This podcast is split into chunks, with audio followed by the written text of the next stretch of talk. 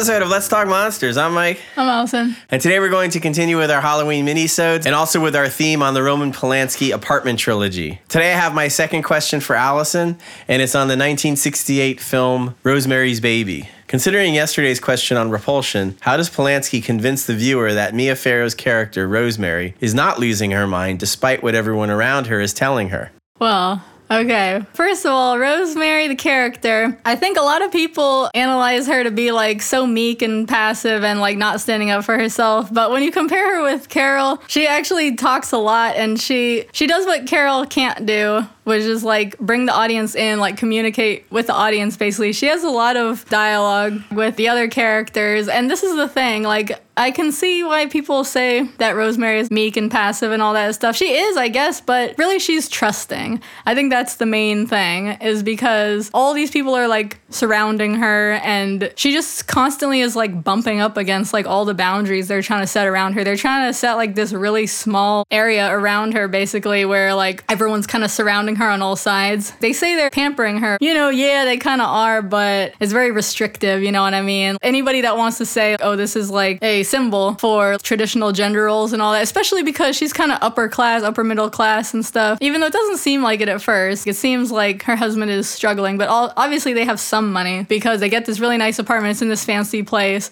And the thing that I think is ironic is like tying it back to la- yesterday's. Carol could actually benefit from this type of surrounding because she's afraid all the time. But Rosemary should be more afraid. Like she's got these devil worshippers around her, but she doesn't realize it at first because she's trusting. She thinks everybody is nice and that they always mean the best, you know. But she, you can see something's wrong because she's constantly bumping up against everybody. She's like, oh no, I don't really feel like drinking this drink or wearing this pendant that smells weird or like I don't feel like going to this doctor. I want to go to my doctor. Everyone just keeps telling her like, no, no, no. They just keep trying to make her do stuff and they just spin it to where it's like, oh, I'm just being nice and stuff. But really, it's very controlling, you know. And of course, it's because they want to funnel her into doing exactly what they want, you know, because the devil baby, it doesn't come easy. Like uh, cooking a devil baby is like seems like it takes a lot of work and a lot of maintenance too. They have to set up this whole ceremony where she has to like eat this special like thing beforehand. She has to like drink a special drink and they have to have sex on this certain night. Everything has to just be like perfect. And then after she's pregnant, then it's not like, oh, okay, the baby's coming. Like they have to maintain. The neighbors, the devil worshippers, they keep bringing her drinks. They keep bringing her like herbs. They have this schedule, like this really tight schedule. And she's not even their daughter, you know, they, they're just like surrounding her, you know. Yeah, first she's cool with it because she's like, okay, whatever, everybody knows best, you know. But then when she starts to have problems, she wants to do things her own way. That's when she realizes that this comfort zone is actually keeping her in because she can't easily get out. Yeah, the biggest one is probably like she wants to go to her own doctor, but of course,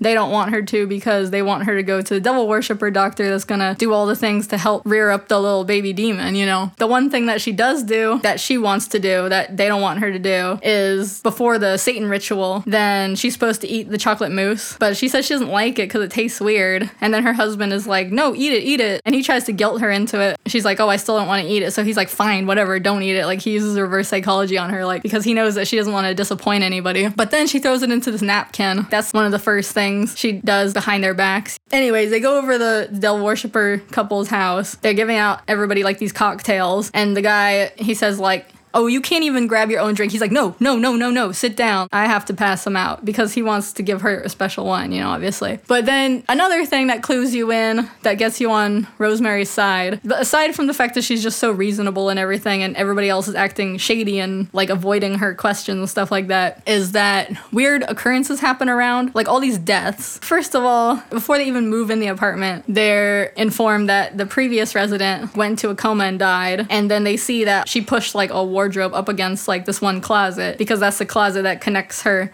to the devil worshipper's apartment. Then there's a girl that is gonna make friends with Rosemary. She's the one that was originally supposed to carry the demon baby, but then she jumps out the window and dies, and everybody sees it. It's not in Rosemary's mind or anybody's mind. Like, it's clear as day. And she jumped out the window and died. And then, thirdly, their friend who gave her the book on like beware the devil worshippers and all that, he also dies. So that's three strange deaths. And also, another guy went blind, which resulted in her husband getting a promotion. So all these strange occurrences are going on, all this weird stuff. But then in the end, Rosemary kind of screws herself because she really is being gang stalked. At least that's what you see in the movie. You see people like following her in the phone booth and stuff like that. But then she makes a mistake of going back to her doctor, the one she liked, and telling him that she's being gang stalked and that there's a whole cult after her and blah, blah, blah. And of course, he thinks that shit is crazy. So but yeah, this movie really gets you on her side, you know, it's very frustrating. And another funny thing is that even during like the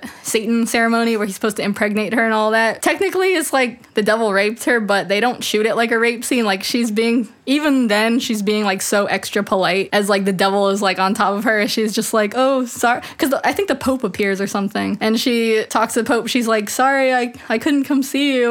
like, uh, and then they're like, oh, tie her legs to the bed. And she's like, oh, yes, oh, yes, you know best. You you know, and all that. So, yeah, in conclusion, you see things through Rosemary's eyes. You see how reasonable she is and how unreasonable everybody else is. So, we'll be back again tomorrow with our third and final question on the Roman Polanski apartment theme. Bye.